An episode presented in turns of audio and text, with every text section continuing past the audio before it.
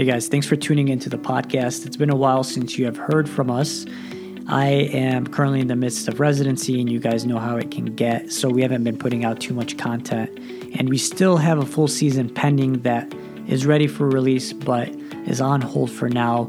But what my team and I have discussed recently is that we will be putting out content surrounding COVID 19 and the coronavirus. And I thought what we could do is bring on experts and put up some unedited content that is just ready readily available. I'm gonna try and put the, we're gonna try and put the, all this content out same or next day, uh, so it's just gonna be very raw and unedited. Uh, today's expert is Dr. Daniel Kalla. He's an emergency medicine physician. He is also a novelist. He wrote the book Pandemic in 2005 after the SARS outbreak in 2003. And there are a lot of eerie similarities from what he wrote in the book and what is happening today. And I thought he would be a great guest to have on the podcast. And uh, he he um, shares some insightful kind of information today, and it was just really fun to talk with him. And I know fun is not a great word to use in these unprecedented times, but at least uh, gave me a little bit of insight as to, you know, how this has played out in history before. So, without further ado, I'm going to introduce you guys to Daniel Kalla, MD. Yeah, fair enough, Rami. I mean, right now I'm um, I work in Vancouver at one of the big teaching hospitals in downtown. I'm uh, the department head there, uh, so I'm intimately far more involved than I'd ever like to be in COVID planning and uh, COVID response. Uh, you know, and so in in a bizarre way, it's like stepping into one of the novels I've written because uh, there's a lot of parallels. And so, you know, I, have I've always I have this kind of dichotomous career where I'm also a writer and I apply some, usually uh, apply the learnings and knowledge I get from uh, medicine to writing, but now it's actually happening in reverse. A lot of the research that I did is is going back in, and and to give you background of how I got involved in pandemics per se is in 2003 I was involved in the SARS planning. That we had a handful of cases in Vancouver. We were very terrified about it. It never amounted to more than a tempest in a teapot. But at one of the meetings, I was sitting there, and a world map was put up, and all the hotspots across the planet appeared of where SARS was, and they were so asymmetrical, so spread out from Paris to Singapore to Toronto. And I turned to somebody. I said, "Well, what if this isn't random? What if somebody's spreading this virus deliberately?" And sort of that led to the thriller idea for pandemic, um, which tells the story of a fictional SARS-like virus, COVID-like virus that starts in China, as most of them do, as you know, um, because of some of the farming practices and and, and there um, and spreads globally. And uh, some terrorists decide to use human suicide bombers to spread it. But when I started researching um, the subject, I just became somewhat obsessed with pandemics because it became clear to me that there would be more pandemics. There would be another great outbreak from the Black Death to the Spanish flu. Um, you know, we've seen some horrendous ones. And I think there's a lot of parallels now with this, what's going on, particularly with the Spanish flu, and that, that really interested me. Wow, and and you also mentioned briefly your book, uh, "We All Fall Down," and how that even more so relates to what we're seeing today. Yeah, well, ironically, so "We All Fall Down" tells the story of of the Black Death recurring in modern day Genoa in Italy. Uh, Genoa was a big hotspot for the Black Death and one of the first places it started in Europe. And the Black Death is the biggest medical or natural disaster to ever hit mankind. It wiped out half of Europe. It took 500 years for Europe to reach the same population level as before 1347, mm-hmm. those three years of the Black Death. And, you know, there's some parallels. And so I envision, you know, in fictionally, uh, that there's this uh, crumbling uh, monastery that is sort of corruptly redeveloped. And, mm-hmm. and obviously there's some bad intentions behind it, but the Black Death, the original bubonic plague that was the Black Death, leaks out and starts spreading.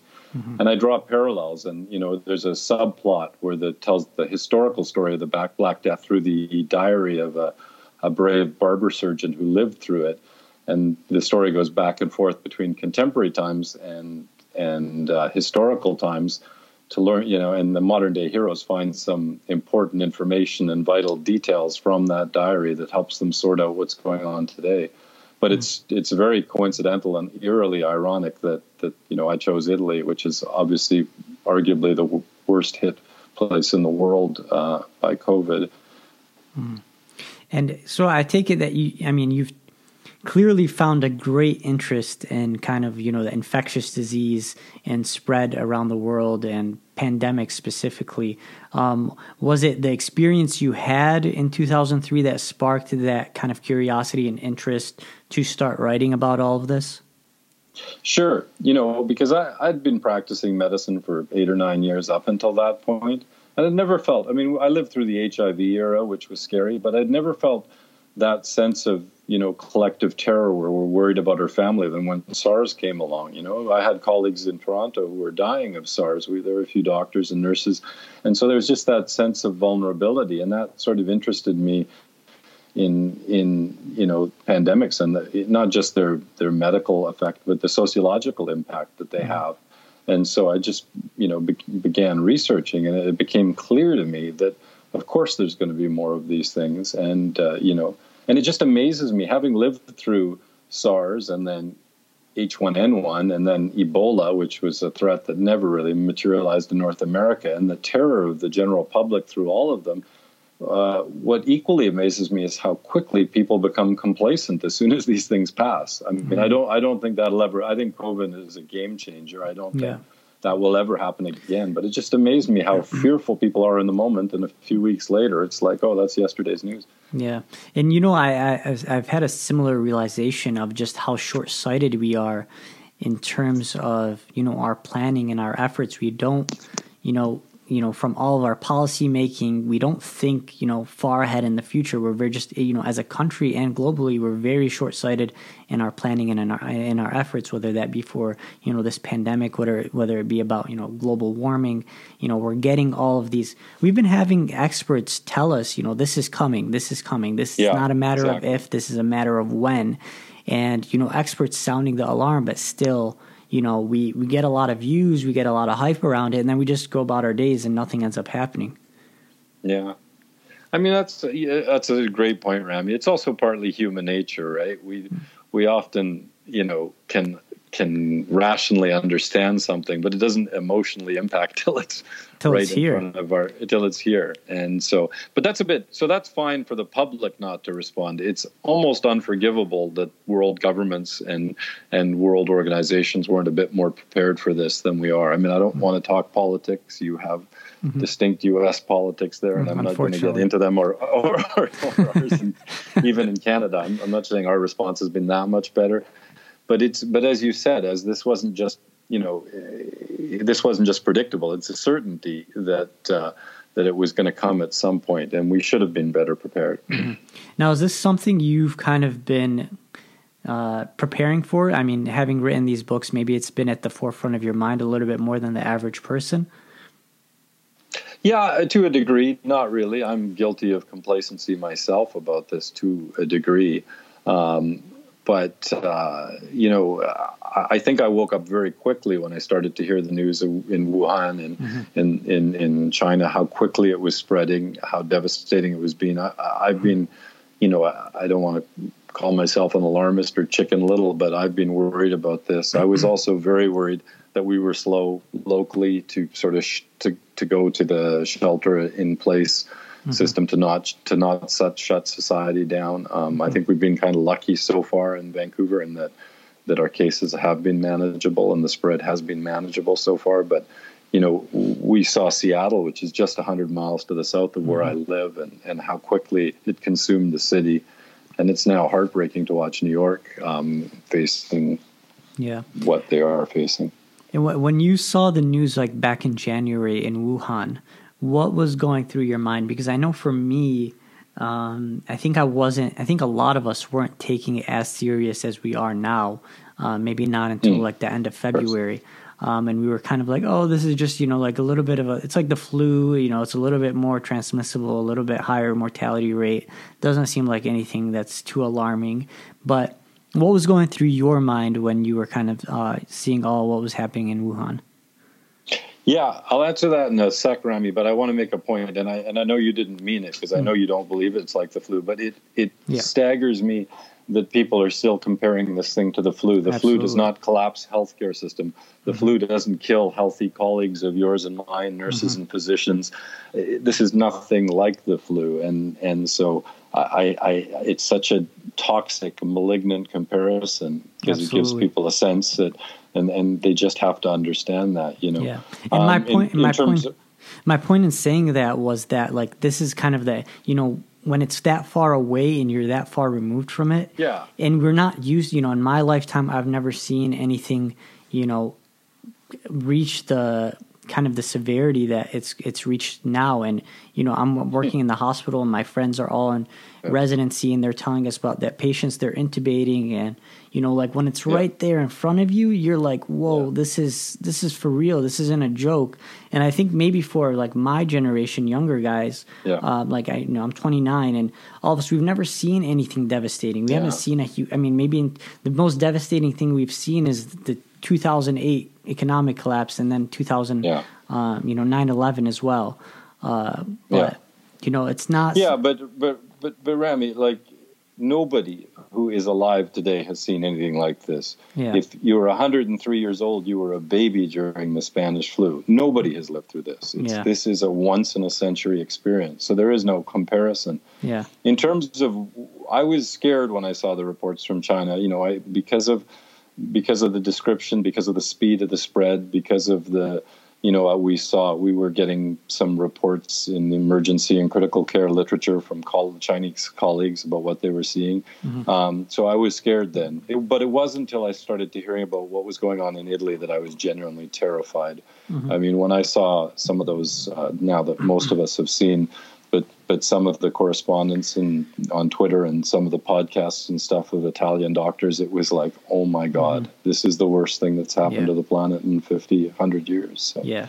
And it's those, those firsthand accounts that are really scary, you know, when you start hearing from the medical providers, because, you know, at least for us medical providers, we know that when another provider is kind of telling us something, we can take it with with some certainty and not minimizing it because you know they you know we can relate to their day-to-day experiences and you know if they're telling us you know this is what's happening this is serious um, i think that adds a little bit uh, you know makes us really really uh, you know be on our toes. Yeah. What i agree. what what similarities have you seen um, from writing your book and kind of you know making the whole, you know, like formulating the whole process of what uh, a pandemic starting in China would have looked like. Like, how are what are the similarities from what you've written and what you're seeing now? Um, you know, I think I think. Hmm, I, I mean, I think I think the rapidity of spread is so something that I foresaw both in pandemic and especially in We All Fall Down. Um, and it's all based on those two historical examples of the Black Death and the Spanish flu. Uh, it it it's just incredible. They're like brush fires, you know, these contagious pathogens once they take off. And you know, what's really interesting about both those two cataclysmic pandemics is that you know, and the Black Death happened between 1347 and 1350. There was practically no travel. I mean, some seafaring traders and stuff, and yet it still spread from Sicily to Norway and Russia in three years. And mm-hmm. the Spanish flu, same thing. There was no commercial travel. I mean, World War One was ending, so people were coming back from the war. Soldiers were coming back from the war, but it still spread from Tahiti to Alaska in in a matter of months. These things are brush fires once they take off. So I think I, I, I saw that.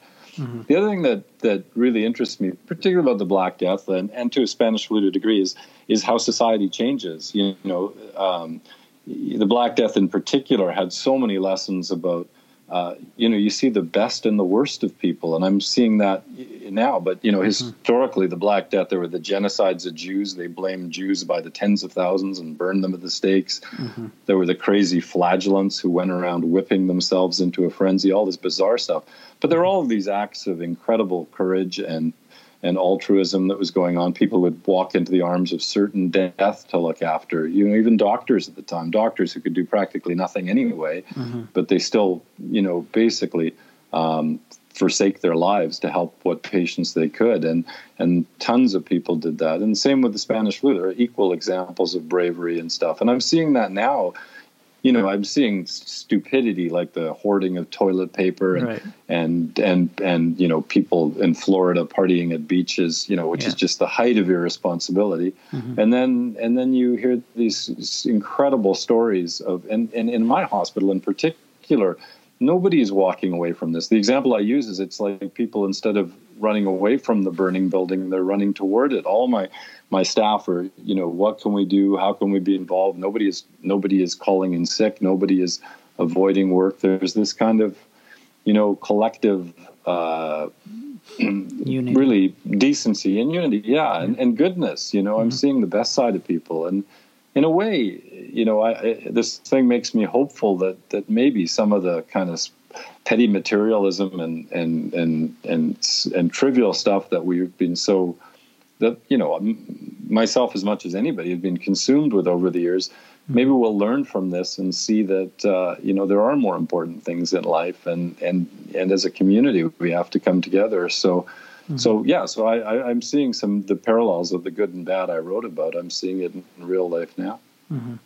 what were some of the bad things that you wrote about? Not to be a grim reaper here but what were some of the bad what were some of the bad uh, that you wrote about in in your books well, yeah. I mean, obviously, pandemic had some significant villains in the terrorists who were mm-hmm. spreading this infection. Mm-hmm. But but I also wrote about hoarding. I also wrote about you know people trying to get preferential medical care over other people. I, you know, I, I, I wrote about scapegoating a lot. Mm-hmm. You know, and and and you know we all fall down was was a particular chance for me to write about that because as I gave you the example that Jews were scapegoated and stuff, and and in the modern day, or sorry, in my albeit fictional, but in in my contemporary story, I kind of envisioned that that that there would be a kind of uh, Islamophobia, like you know, mm-hmm. people would be blaming uh, refugees and and stuff for mm-hmm. the spread of this and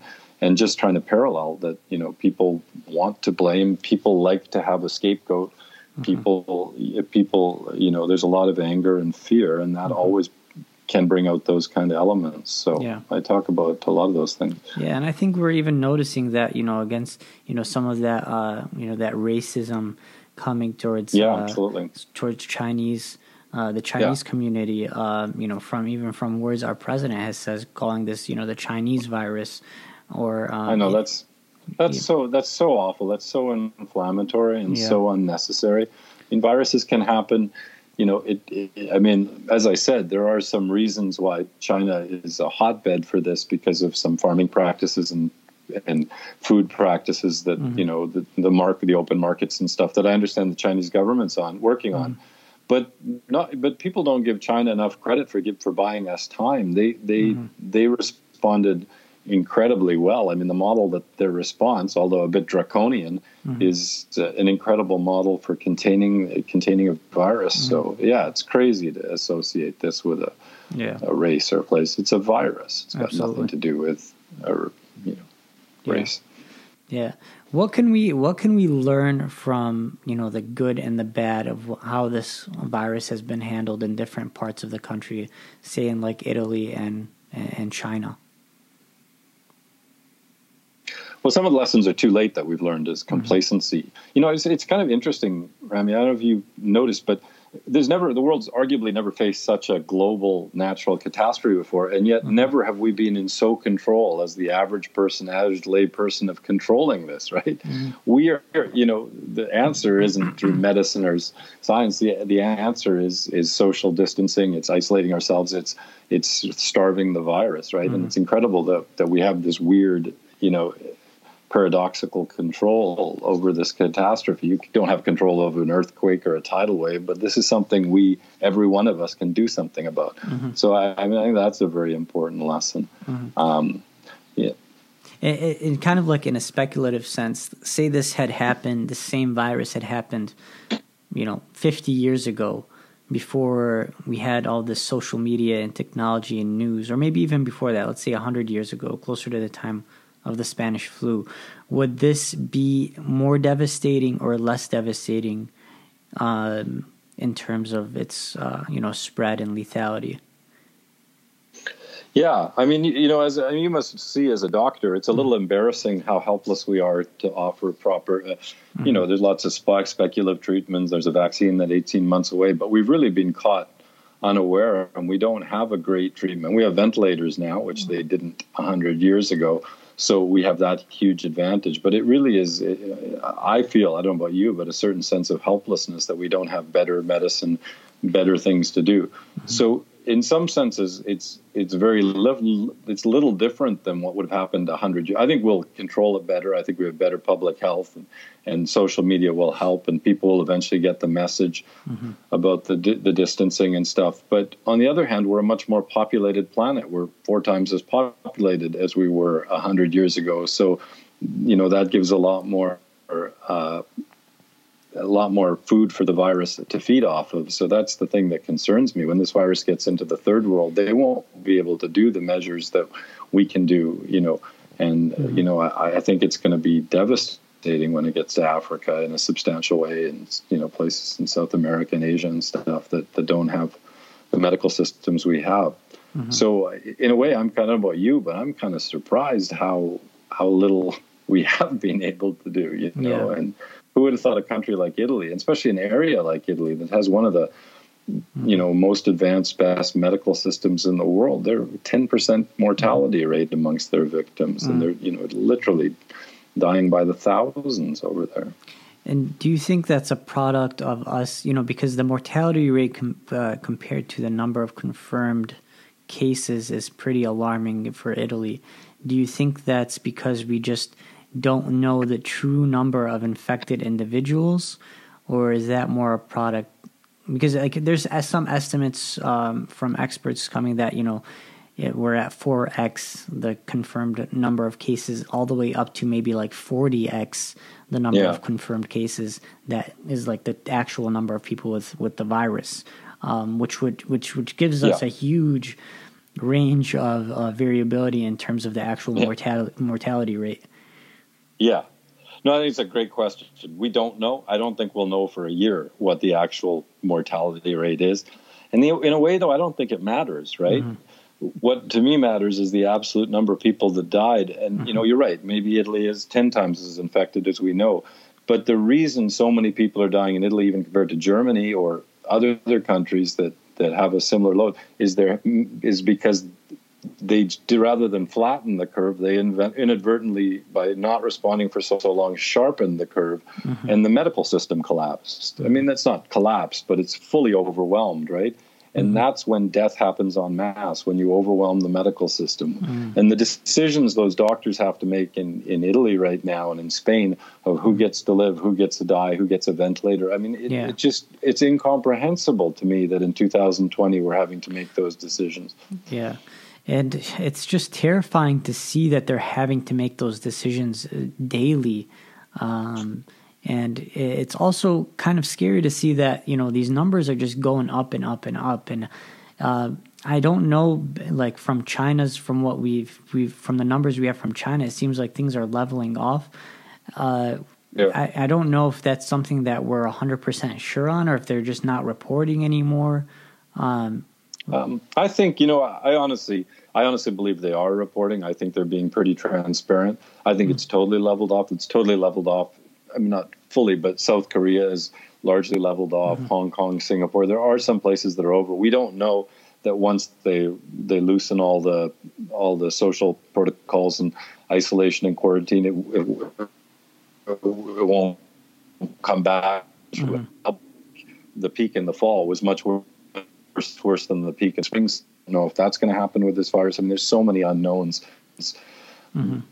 But you know, if there are some places under control, and will I get it under control? So I'm not. I'm not all. all all glue. I do worry though, like you talked about. I, I worry about all these doctors and stuff who have faced hell. I mean, you know, can you imagine how many of our colleagues who do survive are going to go through post-traumatic stress disorder, who are going to be mm. faced with nightmares for the rest of their lives. I mean, yeah. making Sophie's choice like decisions for the, their patients. That's uh, that, that's that's yeah. a heavy cross to bear. You know. Yeah, and I and I think there's you know consequences from this from all of this that are going to have a long lasting.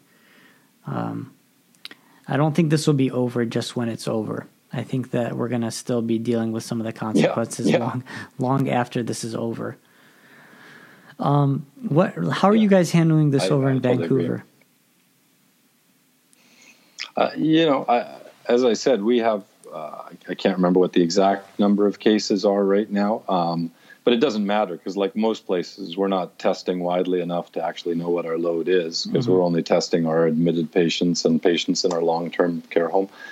But in Vancouver, in, in, in right now, we have about 20 what did I hear? I think we have about 35 ventilated patients in the greater Vancouver area with mm-hmm. COVID. Um, but that might be actually be for our whole province. Mm-hmm. And the number the number hasn't been growing that steadily. We've had about 15 or 20 patients come off the ventilators, oh, get wow, better. That's all, that's so amazing. right now, yeah. our right now our capacity is pretty good. And at our local hospital, like my hospital, St. Paul's, we've done so much, so much. We've never had such an empty hospital. Our emergency visits are down way terrified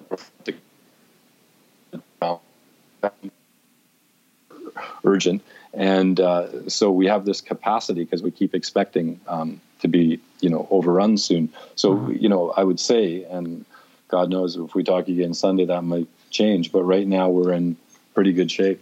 That's great. Um, how are you are you kind of trying are, are, how is your writing in in terms of you know, and your research on pandemics. Uh, how has this kind of like helped you in dealing with some of this? Uh, it's helped me a lot because I think it's given me uh, pers- an interesting perspective. I feel like I understand the history of pandemics fairly well. Mm-hmm. Um, I think I've just having imagined what could happen is helpful. Um, it, it, it, you know, I, it, it sort of calms me in, in a weird way. Mm-hmm. Um, you know, I'm by no means an expert on how does it how, how, does it calm you like what about it is calming well all my books have happy endings okay. so, um, so i'm kind of hoping for one here but yeah yeah I, I, I'm I have this confidence that you know, and and then I and I look for, you know, it's important for me to look for hopeful signs, and there are a few. I even heard this morning in New York that the new the the rate of the hospital admissions is, has slightly slowed. Their doubling mm-hmm. rate of hospital admissions has decreased over the last four or five days, which mm-hmm. is to me a very good sign. Yeah. And so, you know, I, I, try to read the tea leaves and, and keep things in perspective. Mm. Um, how does this How does this play out in the future? I mean, does every I mean, from what from the rate that this is growing, it seems like everyone at some point is going to become infected, or you know, be in contact with someone who's been infected. but but does it does it you know, like I know our main goal is just to flatten this curve out at this point yeah. to make sure that we can, you know, get people treated. But it doesn't. Mm. I mean, at yeah. the rate it's growing, it seems like eventually, it it doesn't seem like we yeah. can contain it, and unless we reach reach like a level of herd immunity where where you know people aren't going to be exposed to it that often. But it seems like it seems it just to me, from my instinct, it feels like at some point everyone's going to contract this and not to yeah, be like I mean, a, not could... to like put out scary information, you know. And what do I know? I'm not an epidemiologist, but just um, no, but I, but but I don't think the epidemiologists know. Every epidemiologist mm-hmm. or public health official I talk to has. To, I've heard everything from that it's only going to affect because in China, it, you know, as far as they know, they only affected point zero two or point two. I mean, you know, eighty thousand right. people out of one billion. That is a good point. Tiny number. Right. And so there exactly like you. No, just to finish there, I mean, there's a lot of people who say just like you that it's going to affect 70 to 90 percent of the population, and herd immunity is the only thing that's going to stop it because the vaccine's too far away, and that might be right too. But uh, if that's the case, then it's not such a serious infection for most people because, like you say, there's a hundred times more people than we think who have it. Mm-hmm. So, but we don't know the answer to any of that. How does mm-hmm. it end? It does end, you know. And I think, and I bet you, I don't think the vaccine is going to be the answer because I think it's going to take too long. I bet yeah. you will see some some treatments that are proven effective for the critically ill and sick patients yeah. coming out in the next month or two. Yeah. And I bet that will blunt the, the curve of the dying. And uh, yeah, and then who knows? Maybe you remember H1N1. It just didn't make people as sick, but it, you know, it it it became part of the herd very quickly within a couple of years. You know, mm-hmm. a huge percentage of the world was infected. So yeah, I know. Right now, we're doing some. Uh, I guess the next thing is kind of like the IgG, IgM testing um, to test for mm-hmm. uh, yeah. immunity or acute infection exposure. Yeah, yeah. Um, and uh, so this kind of leads me down like another rabbit hole. And from what you just mentioned with China, only 1% of their population having had the, or was it 0.1% or 1%? It was yeah, a very less, small number. Less than 0.1%. yeah, very, very yeah. small number. And so that kind of also brings the point of, is there, why is it, if that's, if that, if it's that small of a number, why isn't there reinfection rates or will there be reinfection rates? Um, yeah. I guess, you know, could this thing yeah, of, of, of course. I mean, that's what a lot of people are predicting. these little, you know, that we we play hopscotch with with with you know social isolation. We get it under control. We start coming back. It comes back. We go. You know, it might oh, be that wow. we have. That I, could I just be devastating. Prediction. Well, yeah, I saw yeah. this model predicting that for the next eighteen months we'll be doing you know, we'll have a month of social isolation, a month not, that a month it'll just be on and off. And oh my god, you know, you got to do what you got to do. Like yeah. you know, the idea that that the economy and the world will be back open on Easter mm-hmm. is such fantastical, insane thinking. Oh my god, I can't you know, even. There's not a scientist in the world that endorses that, right? Yeah, and I, I think people are. I think all the experts are kind of saying this is just absolutely ridiculous. What is um, uh, but it's not the first time we've heard ridiculous things from our leaders here, so so we take we take that with a grain of salt. yeah. Um. So I guess I'll bite might. yeah. So, uh, uh, Dr. Kalla, how does this kind of inspire? Like, are you getting ideas now for your next novel? See, I have a you know what's frustrating to me, Rami, is I had written the most topical novel in the world that's coming out in two months. I'm incredibly proud of it. It's called The Last High. I think it's the best novel I've ever written. It's all about the opioid crisis. I was going to blow the lid through a thriller, but uh-huh. but just open up. You know, it's getting great early reviews, and you know, and it was going to be the most topical. Every newspaper in the world was going to want to talk to me about this because but now nobody even remembers what the opioid crisis is.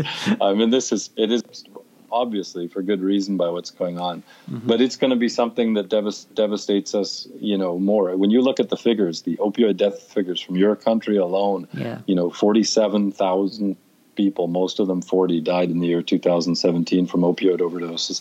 It is staggering. And I, st- I still bet in the first world it'll kill more people than COVID does. Yeah. And uh, so, you know, I, I still stand by this novel. It won't get the attention it was going to get. Yeah. But um, I, I, it's such an important, and I work in a hospital that has such a problem with our patients you know, in, in, the community we serve with uh, with an opioid uh, addiction, and uh, it's just so important. So I'm sticking with this, and you know, and actually, my next book, it's coming out afterwards, is tackling the anti-vax uh, mm-hmm. movement. Oh and, yeah, uh, and uh, and that might be more topical yeah. because vaccines are going to be very. Uh, front well, center, but that's not until 2021. Well, it's going to be interesting, you know, like not to be petty here, but how how the how the anti-vax movement, what, like how are they even going to be able to? What are they going to say after this?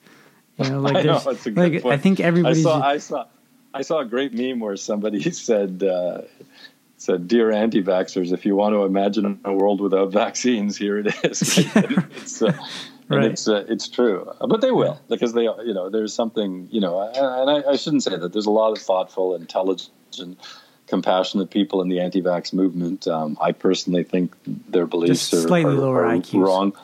Yeah, well, no, I'm not going to get into that because I think there are some smart people too. I just think yeah. it's a misguided movement. But but science has never been that important to them. You know, there's always been an emotional component, and mm-hmm. so I'm sure they'll there'll be a, something else. You know, and I, I don't I don't I, I bet you that won't sway certain people. Yeah, yeah. Well, I guess to shift gears a little bit, I'm kind of curious about you know how because you're telling me all these books you're writing, um, and I attempted to write a book like at some point in medical school, and it, I got like 13 pages in, and I was just like, I can't do this anymore. you're you're 29 years old, Randy. You're still right in residency, right? Yeah, I mean, yeah. like, of course you're not going to write. I didn't write a book till after I finished my training and stuff. And, Was this a passion of yours? You know, early or early Yeah. on. yeah. it's something I always knew I wanted to do, and uh, you know, I was lucky enough to have the opportunity, lucky enough to get published and have a couple bestsellers, and and so uh, now it's it's you know it's just so much a part of me. I can't distinguish what my true career is, the Yeah. writing or the doctoring part. But um, there's time for you, man. Lots and lots of time. yeah, yeah. Um, well, I guess uh, so. What, you're at 13. How many books have you written so far? Well, the the one coming out will be my eleventh, and 11th I've book. actually finished the one after that that will come out next year. So. Awesome. Well, Dr. Kalla, it's been a pleasure talking with you. I think um, you know this will make for an interesting uh, listen for a lot of our listeners, at least for uh, in terms of curiosity and um, maybe checking out your books in the future. Um, if you would, uh, if you'd recommend, I, I, I want to give you a chance to kind of like talk a little bit about your book and promote it. Um, but uh, what, which book would you love for listeners to really pick up at this time? Thanks, Rami, and it's, it really is a pleasure. And you know, um, yeah, I, I, as I said, I think you know the book that is out um, that that that came out last year, we all fall down, and has a lot of parallels to what we're seeing now, and and you know, I'm proud of that. But but the book that will come out in two months, The Last High, as I said, is, is probably the most personal, uh, most important novel I've ever written, and so if uh, if any of your uh, listeners get a chance to check that book out, um, I, I'd love to, and I'd love to hear from them. I'm, you know, I'm through my website and stuff. You can always hear. I do virtual book clubs sometimes, so um, it it'd be uh, it'd be great to get feedback on, you know, from my colleagues in particular. It means a lot to me when I write books and doctors and you know nurses and people in healthcare read them. Um, that's especially important that I get the details right because even though it's fiction and I'm trying to entertain, I really am trying to convey messages in my writing um, that I that I think are important. So thank Absolutely. you for asking. Yeah, definitely. Where can people find you or connect with you?